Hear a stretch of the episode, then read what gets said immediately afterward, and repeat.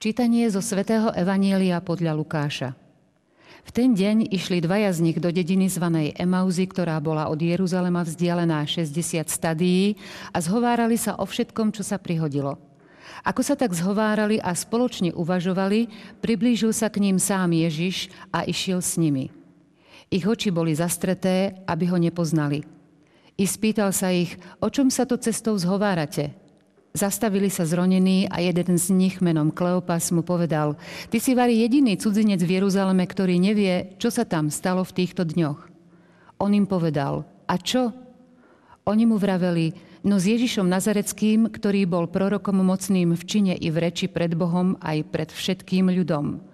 Ako ho veľkňazi a naši poprední muži dali odsúdiť na smrť a ukryžovali. A my sme dúfali, že on vykúpi Izrael. Ale dnes je už tretí deň, ako sa to všetko stalo. Niektoré ženy z našich nás aj naľakali. Pred svitaním boli pri hrobe a keď nenašli jeho telo, prišli a tvrdili, že sa im zjavili anieli a hovorili, že on žije. Niektorí z našich odišli k hrobu a zistili, že je to tak, ako vraveli ženy, ale jeho nevideli. On im povedal, vy nechápaví a ťarbaví srdcom uveriť všetko, čo hovorili proroci. Či nemal Mesiáš toto všetko vytrpieť a tak vojsť do svojej slávy? A počnúc od Mojžiša a všetkých prorokov, vykladal im, čo sa na ňo v celom písme vzťahovalo. Tak sa priblížili k dedine, do ktorej šli, a on sa tváril, že ide ďalej. Ale oni naň naliehali, zostaň s nami, lebo sa zvečerieva a deň sa už schýlil. Vošiel teda a zostal s nimi. A keď sedel s nimi pri stole, Vzal chlieb a dobrorečil, lámal ho a podával im ho. V tom sa im otvorili oči a spoznali ho. Ale on im zmizol. Tu si povedali, či nám nehorelo srdce, keď sa s nami cestou rozprával a vysvetľoval nám písma? A ešte v tú hodinu vstali a vrátili sa do Jeruzalema.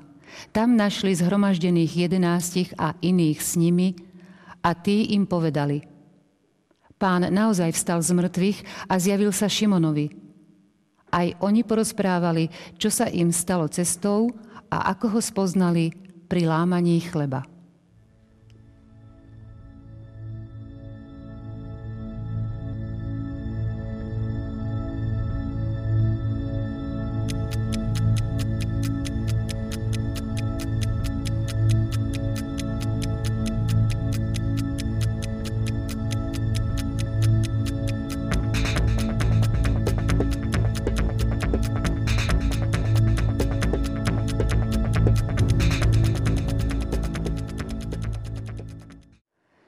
Slávime víťazstvo nad smrťou, z mŕtvych stanie pána Ježiša. Jedno z evanielí, ktoré sa číta na Veľkú noc, je práve Lukášovo evanielium, ktoré ste si vypočuli, vážení televízni diváci. A práve tomuto evanieliu sa budeme venovať aj v našej relácii. Vítajte pri sledovaní. Našim hostom je otec biskup Jozef Haľko. Vítajte. Ďakujem pekne. Otec biskup, zrejme pre hutnosť tohto evanielia ste si vybrali práve toto. Áno, je to evanelium o tom, ako sa stulákov, ktorí pred niečím unikajú, stávajú pútnici, ktorí smerujú k nejakému cieľu, kde stretnú niekoho, kto dá zmysel ich životu, kde stretnú spoločenstvo, kde tento zmysel svojho života môžu realizovať. Ale nielen k nemu idú, myslím teraz samozrejme na pána Ježiša, ale on sám ich sprevádza. On sám sa k ním pripojí a začne s nimi jeden veľmi zvláštny rozhovor, ktorý má potom ten dôsledok, že, ako to uvidíme neskôr, rozhodnú sa zmeniť smer svojej cesty. Ešte kým začneme rozoberať evanelium, je to v podstate tieto sviatky sú podstatou e, nás, veriaci viery nás, e, kresťanov, pretože z mŕtvych vstanie a víťazstvo nad smrťou nám dáva nádej. Nádej na väčší život, čo neveriaci nepoznajú. Nezabudnem na zážitok, keď som stál v Bazilike Božieho hrobu pred hrobom, kde bol Pán Ježiš pochovaný. Stáli tam mnohí, mnohí ľudia čakali sme veľmi dlho. Ale bol to veľký zážitok e, práve preto, že sme mohli vidieť ľudí, ktorí vychádzajú z toho hrobu. Plačú, smejú sa, usmievajú sa, modlia sa, rozímajú. E, pričom paradoxné je to, že vstúpili do toho hrobu preto, aby videli, že tam nikto neleží Spravidla ľudia chodia k hrobom preto, aby si tam usili tých, ktorí sú tam pochovaní. Ale zdá sa, že ten najslavnejší hrob na tejto planéte je ten, kde nikto neleží a denne tisícky ľudí do ňoho vstupujú a ten pohľad na to, že tam nikto nie je, ich dojíma. Možno práve preto, že ten pohľad v nich zodpovedáva tú otázku, či naozaj hrob a smrť je poslednou zástavkou ľudského života. A práve to, že Ježiš žije, práve to, že Ježiš žije, je odpovedou na to, že človek je viac ako niekto, kto je už narodením odsúdený na definitívnu smrť. O tom je Veľká noc, o tom je Ježišovo víťazstvo nad smrťou. Ale mnohokrát sme ako tí emavskí učeníci, ktorí unikajú z Jeruzalema a idú niekam, kde ani nevedia presne, čo hľadajú, len vedia, že niečo ich sklamalo. O tom je vlastne aj ten rozhovor, ktorý Ježiš začína takým veľmi zvláštnym spôsobom s tými slávnymi, známymi emavskými učeníkmi. A práve hovoria Ježišovi, e, ty si varí jediný cudzinec, ktorý nevie, čo sa tam stalo v týchto dňoch, keď sa ich pán Ježiš pýtal, kam idú um, práve použili slovo cudzinec. Aký to má význam v tomto evaníliu? Predtým, ako použijú slovo cudzinec, čítame, že majú zastreté oči. Mohli by sme použiť taký príklad. Predstavte si, že by, že by ste išli, alebo že by niekto išiel na dovolenku do veľmi vzdialeného kraja a tam vo veľkom meste by oproti nemu išiel jeho sused. Pravdepodobne by sme ho nespoznali. Alebo sme si mysleli, by sme si mysleli, že je to len niekto, kto sa na ňo veľmi podobá. Z jednoduchého dôvodu. Nepočítame s tým, že tam bude ten, kto býva blízko nás. Toto zastretie ich očí vlastne je vyjadrením toho, že oni nepočítali s tým, že by mohli stretnúť Ježiša. Oni ho, oni ho brali ako, ako za toho, ktorý bol odsudený, ktorý bol popravený, ktorý zomrel na kríži a ktorý je za tým kameňom, ktorým je privretý jeho hrob. Viac nepočítali. Počítali s tým, že ich majster zomrel. A v tejto nevedomosti, neviere v to, že on žije, sú ich oči zastreté a dokonca veľmi paradoxným spôsobom ho označujú za cudzinca, teda je im cudzí a dokonca tvrdia, že on aj v Jeruzaleme je cudzí. Pričom práve on je ten, ktorý tam je v najvyššej miere doma. Dokonca keď ho ako 12-ročného našli jeho rodičia, tak povedal, prečo ste ma hľadali inde, ako v dome môjho otca, čiže najposvetnejšia lokalita v Jeruzaleme, samotný jeruzalemský chrám, Ježiš vyhlasuje za svoj domov. Je tam doma, je tam v dome svojho otca. A teraz jeho učeníci, ktorí odchádzajú z Jeruzalema, ktorí idú preč z týchto posvetných miest, mu hovoria, že je cudzinec, ba dokonca, že je možno jediný cudzinec, ktorý nevie, že čo sa tam stalo. Toto vyjadruje stav ich duše a toto vyjadruje mnohokrát aj stav duše moderného človeka, ktorý nepočíta s tým, že Ježiš Kristus, ktorý zomrel na kríži pred 2000 rokmi, že tento Ježiš žije a je prítomný. Možno ho berieme, mnoho, možno ho mnohí berú ako historickú postavu, ako vynikajúceho človeka, mysliteľa, ako vynikajúci príklad dobroty, lásky, ale jednoducho nepočítajú s tým, že môže byť pri nich a že s ním je možné viesť dialog.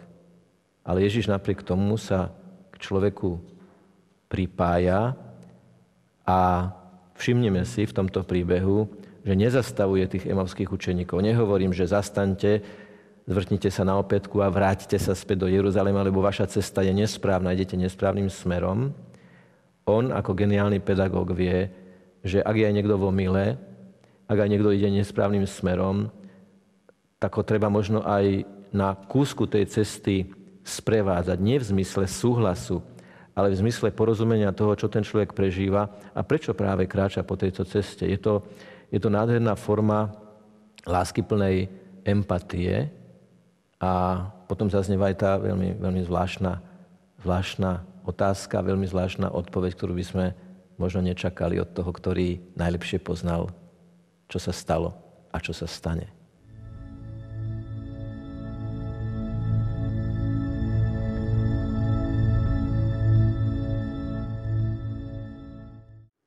Prečo si nechal pán Ježiš všetko prerozprávať, keď kráčal s emovskými učeníkmi?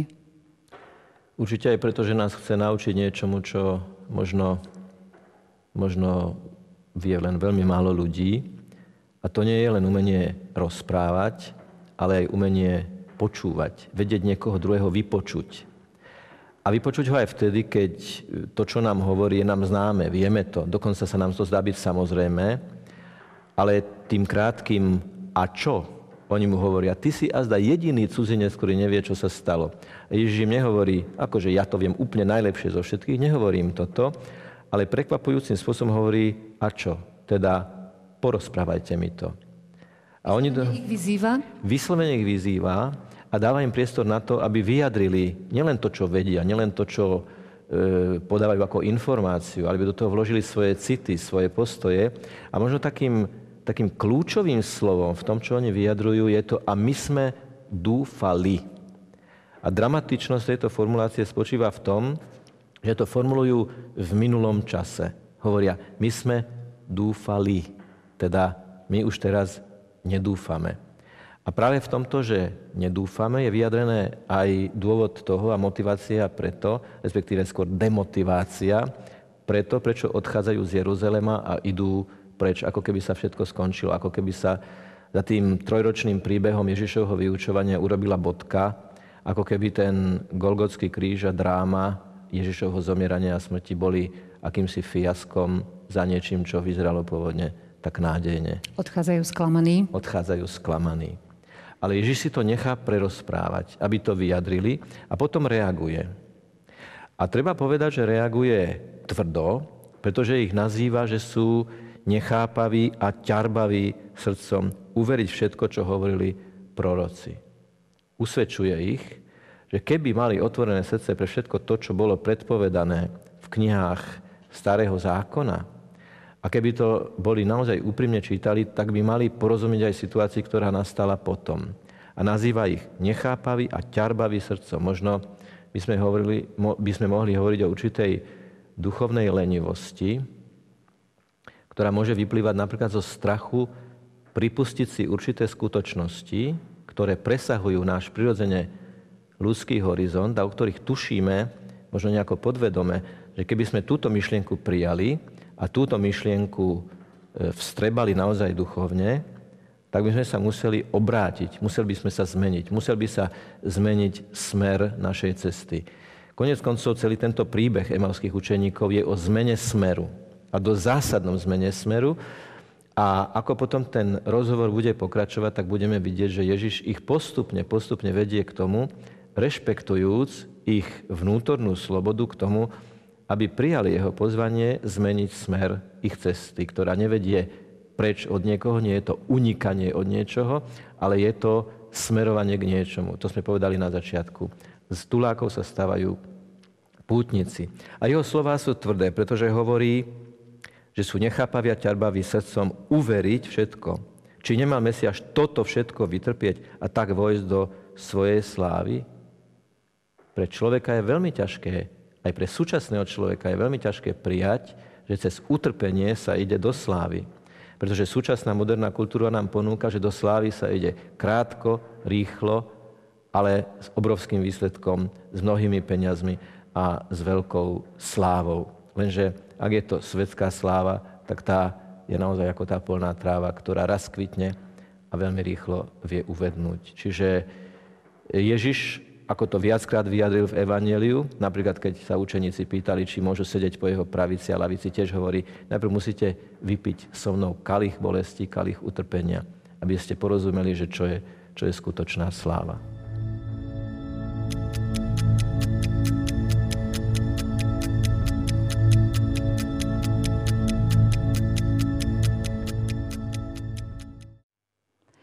Tom sa im otvorili oči a spoznali ho, ale on im zmizol. Áno, toto je veľmi zvláštna okolnosť a veľmi významná okolnosť, pretože Ježiš sa svojim učeníkom spravila zjavil a to bolo prekvapenie. Tu je prekvapenie to, že Ježiš zmizne. Ale keď si predstavíme ten obraz a ten kontext, v ktorom zmizol, tak porozumieme tomu, že čo tým chcel povedať. Predovšetkým sa musíme odraziť od toho, že ako a za akých okolností s nimi zasadol k jednému stolu. tváril sa, že ide ďalej. Toto nám hovorí Evangelium.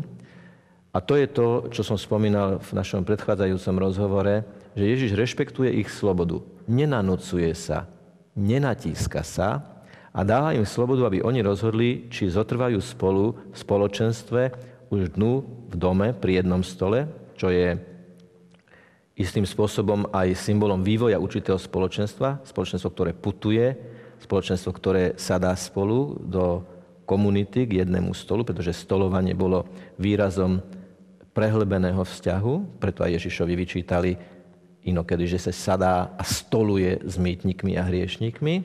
Nechávajme slobodu. A oni vyjadrujú stav svojej duše, keď hovorí, Pane, zostan s nami, lebo sa zvečerieva. Tu nejde samozrejme len o nejaké meteorologické konštatovanie práve stavu prostredia, v ktorom sa nachádzali, ale vyjadruje to aj stav ich duše. V ich duši sa zvečerilo u mnohých ľudí dnes e, vidíme túto túžbu. Pane, zostan s nami, lebo sa zvečerieva. A možno mnohí ani necelkom vedia, že koho volajú, že koho hľadajú, ale vedia, že ten večer a tá tma v ich duši, tá najradikálnejšia bola v Judášovej duši. Toho, ktorý Ježiša priamo zradil za peniaze. E, čítame, že keď vyšiel z večeradla rozhodnutý zradiť Ježiša, bola tma. V jeho duši bola tma, bola to duchovná tma. Tuto sa zvečerievalo u tých, ktorí odchádzajú z Jeruzalema a nezostávajú tam, kde by boli mali zostať. A v tejto situácii Ježiš teda zostáva s nimi. Ježiš, ktorý, ktorý o sebe povie na inom mieste, ja som svetlo sveta, zostáva s tými, ktorí hovoria, zostan s nami, lebo sa zvečerieva. A teraz e, je otázka, že v tom stolovaní, v tom momente, toho spoločenstva, ktoré tam vzniklo, kedy vyžiarilo to svetlo, keď oni zrazu precitli a porozumeli, čo sa stalo. Ako symbolický predmet pre také zhutnené vyjadrenie toho, čo sa vlastne stalo v tom práve rozímanom evaníliu, je krajec chleba. Len tento symbol ešte nie je celkom kompletný, lebo vidíme tu vlastne krajec chleba ako taký, keby sme ho videli v kuchyni, tak by sme povedali, tak je tu krajec chleba. Ale keby sme videli krajec, ktorý je rozlomený, a tak to by bol na tanieri, tak by sme už vedeli, niekto sa ho dotkol a niekto ho rozdelil. A rozdelil ho možno tak, aby sa z neho mohli najesť nie jeden, ale dvaja. Je to, je to chlieb spoločenstva, je to chlieb, ktorý je rozdávaný druhým. Bolo to akési veľmi silné gesto, akési logo v podstate, pretože učeníci si mohli spomenúť na toto lámanie chleba, ktoré sa uskutočnilo ešte pred Ježišovým zmrtvých staním a pred Ježišovým umúčením. Dokonca starobilé symbolizmy hovoria, že ten rozlomený chlieb je symbolom Ježiša, ktorý sa rozlámal na kríži, obetoval na kríži. Dokonca e, niektoré starobilé texty slovo obetoval nahrádzajú slovom, slovom rozlámal alebo nalámal. Čiže Ježiš vyžiaril to, to svetlo lásky vtedy, keď rozlomil ten chlieb a začal im rozdávať ten chlieb. Dokonca aj tá formulácia, ako je to lámanie toho chleba opísané, sa veľmi podobá tej formulácii, ako je to opísané na poslednej večeri. A tento chlieb spoločenstva im otvoril oči, pretože spoznali, že ten, kto im ten chlieb láme, láme vlastne, tak povediať, seba, obetuje seba, vyžaruje svetlo lásky a láska je skutočným svetlom len vtedy, keď je obetavá. Láska bez obety nie je skutočná láska, podobne ako obeta bez lásky nie je skutočná obeta. A toto bolo to, čo im otvorili oči a oni spoznali, že nejdu správnou, správnym smerom, nejdu správnou cestou. Ježiš ich doprevádza dlhý kus cesty, rozpráva sa s nimi, hovorí im aj tvrdé slova o ťarbavosti, o duchovnej lenivosti. Na pozvanie s nimi zasadne k jednému stolu a tam urobí kľúčové gesto, pri ktorom pochopia, že všetko to, čo sa dialo predtým, bolo vlastne niečo, čo kulminovalo práve v tomto momente. A hovoria, nehorelo nám srdce, keď nám otváral písma. Horelo im srdce, čo si tušili, čo si šípili, že v tých slovách je len niečo viac ako nejaká informácia alebo nejaké neutrálne učenie, ale pri tom lámaní chleba to bola za tým daná tá bodka.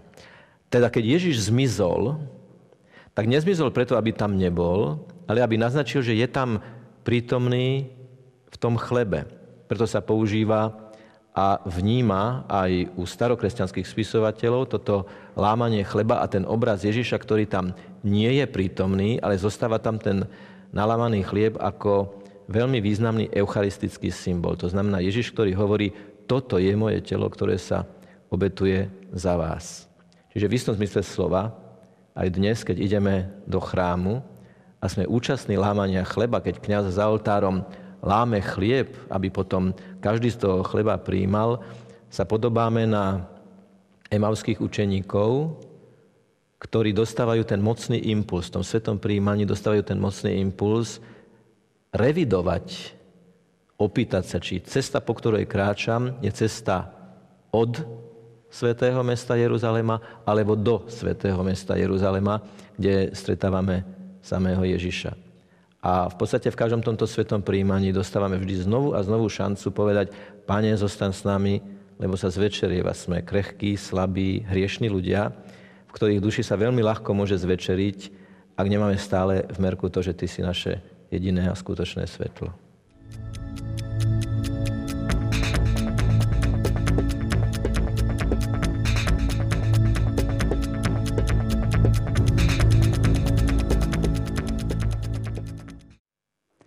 Pokračujeme ďalším citátom. Ešte v tú hodinu vstali a vrátili sa do Jeruzalema. Naplnení poznaním vstávajú a menia, menia svoje rozhodnutie na základe tohto poznania. Áno. E, opäť použijem ten obraz stulákov, ktorí unikajú, sa stávajú pútnici, ktorí smerujú niekam, k niekomu, k niečomu. A tu, tá formulácia v tú hodinu je veľmi dôležitá, pretože E, rozhodnúť sa hneď a zmeniť smer cesty hneď znamená, že sa to stalo pod veľmi silným a mocným impulzom Ježišovej prítomnosti. Návrat do Jeruzalema nie je len návrat do mesta, z ktorého vyšli, teda že vraciame sa tam, odkiaľ sme vyšli, ale ak Jeruzalem chápeme ako, ako symbol Božej prítomnosti a symbol miesta, kde sa stali kľúčové udalosti Ježišovho života, zlomové udalosti Ježišovho života, tak je to akýsi návrat k tomu úplne pôvodnému, návrat do pozície Ježišových učeníkov. Pretože keď sa tí učeníci vzdialovali od Jeruzalema, tak stále menej boli učeníkmi, pretože sa vzdialovali od miesta, kde sa mali niečo naučiť, kde mali niečo ešte zažiť. Ježiš ako dobrý pastier, ktorý kvôli jednej stratenej ovečke zanecháva 99, v tomto prípade to boli dvaja strácajúci sa učeníci, ide k ním, rozpráva sa s nimi, stoluje s nimi, rozlomí im chlieb, urobí to logo, to gesto, také typické, a oni v tú hodinu sa vracajú do Jeruzalema. A to, čo sa deje potom, nám naznačuje predovšetkým, že sa vracajú do spoločenstva. Človek, ktorý sa vracia k Bohu, sa zároveň vracia aj do spoločenstva ľudí. Do spoločenstva ľudí, ktorí, ako to vidíme aj tu, môžu zdieľať spoločné zážitky. Dokonca aj v pozdrave e, katolíkov východného obradu, grécko-katolíkov, máme použitý tento citát Christos voskrese. A odpovedie voistinu voskrese. Pán naozaj vstal z mŕtvych. V tom slove naozaj je vyjadrená tá radosť, že to nie je nejaká neutrálna informácia, že je to skutočnosť, ktorá práve tým, že je skutočná, že je reálna a že je účinná, to znamená nás nejakým spôsobom zasahuje, presahuje a dosahuje, práve preto, že nás presahuje, nás v hĺbke dosahuje a keďže nás dosahuje v hĺbke, tak nás aj zasahuje, čiže mení, pretavuje a posvedcuje vzájomne sa stávajú svetkami Ježišovho víťazstva. Teda je to spoločenstvo, kde zdieľajú ten spoločný zážitok, hovoria tí jedenácti a povedali im, zjavil sa Šimonovi a oni zase porozprávali svoj zážitok, ako ho spoznali a doslova hovoria, spoznali pri lámaní chleba. Úžasná správa je, a znovu to zopakujem, hoci som to už povedal predtým, Že na každej svetej omši spoznávame Ježiša pri lámaní chleba a máme účasť na tomto chlebe. Čiže účasť na tomto chlebe je účasť na spoločenstve veriacich, ktorí každý jeden príjima z toho istého chleba a preto, hoci sme rôzni, formuje nás ten istý prítomný Ježiš Kristus a sme tí, ktorí sme pútnikmi. Teda vieme odkiaľ a vieme, kam ideme a veríme tomu, že tam, kam ideme, nás čaká ten, ktorý nás sprevádza, teda Ježiš Kristus sám. Ďakujem, otec Jozef, za vysvetlenie všetkých týchto symbolov, ktoré sú medzi riadkami, ktoré nie hneď e, na prvý pohľad e, k čomu všetkému rozumieme. A to je vlastne aj cieľom tejto našej relácie a okrem toho aj aktualizácia. Čo z toho vyplýva pre nás? Máme pred sebou veľkonočnú oktávu, teda týždeň, keď sa osobitne hlbokým spôsobom tešíme z toho, že Ježiš porazil smrť a zvíťazil a otvoril nám nový priezor do života, ktorý ale nestojí e, ako definitívny stav iba na konci nášho života. Samozrejme, tam všetci smerujeme. Ale úžasné je to, že to vedomie Ježišovho víťazstva sa premieta do našej každodennej reality. A preto prajem všetkým televíznym divákom televízie Lux, aby z mŕtvych stali s Ježišom, aby sa pridali k vrácajúcim sa emavským učeníkom, ktorí sa vracajú do Jeruzalema, vracajú do Božej prítomnosti, vracajú do spoločenstva svojich bratov a sestier a aby zažili z stane, teda tento existenciálny návrat vo vzťahoch vertikálnych i horizontálnych, teda vo vzťahu k Bohu i k ľuďom naokolo seba. Pripájam sa k vášmu želaniu a ešte raz pripomínam, vážení televízni diváci, sme tu opäť s Efetou o týždeň. Dnes vám ďakujeme za pozornosť. Dovidenia.